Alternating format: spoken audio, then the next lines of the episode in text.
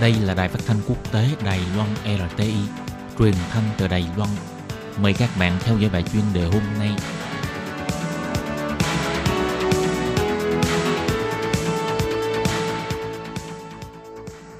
Minh Hà xin kính chào quý vị và các bạn.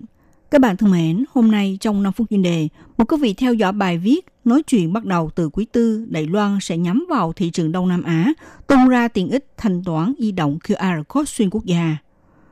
Trong vòng gần 2 tới 3 năm trở lại đây, tiện ích thanh toán di động tại Đài Loan nở nở rộ như nấm mọc sau cơn mưa. Các doanh nghiệp tích cực chiếm ngôi trong lĩnh vực thanh toán qua di động, bắt đầu từ ngành ngân hàng, ngành thanh toán điện tử, hướng sang ví điện tử cho đến các kênh giao dịch. Hiện nay trong ứng dụng thanh toán di động tại Đài Loan gồm có hai phương thức, ứng dụng hệ thống cảm biến, chạm điện thoại với máy thanh toán và quét mã QR code – Visa là tổ chức thanh toán thẻ lớn thứ hai trên thế giới tiến tới nữa, tung ra mã vạch QR code thông dụng trên quốc tế.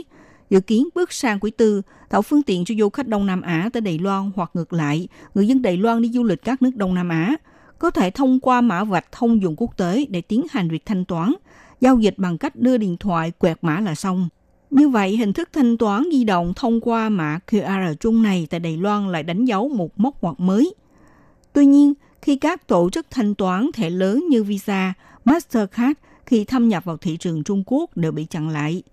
Unipay, một tập đoàn cung cấp dịch vụ thẻ tín dụng duy nhất của nhà nước, mặc dù năm ngoái American Express, công ty dịch vụ tài chính của Mỹ đã được phép phát hành thẻ tại thị trường Trung Quốc, nhưng vẫn phải hợp tác góp vốn đầu tư với các doanh nghiệp ở nội địa, thành lập công ty thanh toán, không được độc quyền kinh doanh tại địa phương. Vì vậy, khi cư dân Trung Quốc ở nước ngoài có thể thanh toán di động bằng thẻ American Express mà không như người Đài Loan buộc phải sử dụng thẻ tín dụng do Visa hay là Mastercard phát hành mới được thanh toán. Cho nên khi khách du lịch Trung Quốc đến Đài Loan mua sắm ở các trung tâm thương mại, đa số cửa hàng đều dán lên mã vạch của Alipay hay là WeChat Pay để tiện cho du khách Trung Quốc thanh toán sau mua sắm và tiêu dùng, hoàn toàn không cần trả bằng tiền mặt. Những năm gần đây, lượng du khách Trung Quốc tới Đài Loan càng ngày càng sụt giảm. Hai doanh nghiệp thanh toán di động gồm có Alipay và Vietpay của Trung Quốc cũng đang giảm dần dịch vụ phát triển tại Đài Loan. Trong khi đó, chính phủ Đài Loan đẩy mạnh chính sách hướng Nam mới. Công dân Đài Loan đi thăm các nước Đông Nam Á, theo diện du lịch, kinh doanh, đi công tác hay ngược lại du khách từ các nước Đông Nam Á tới tham quan Đài Loan với số lượng người gia tăng nhanh chóng –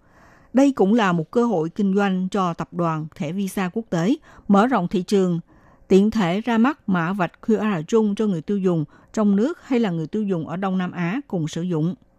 Theo cuộc khảo sát mới nhất về tình hình người Đài Loan sử dụng thanh toán di động do Hội Thông tin Công nghiệp công bố, hình thức thanh toán di động bằng quẹt mã đang dần trở thành xu hướng sử dụng chính của người Đài Loan.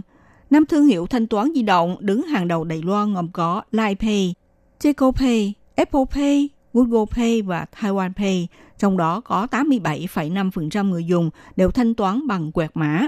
đạt gần 90%, so với hình thức cảm ứng NFC tăng lên gần 30%.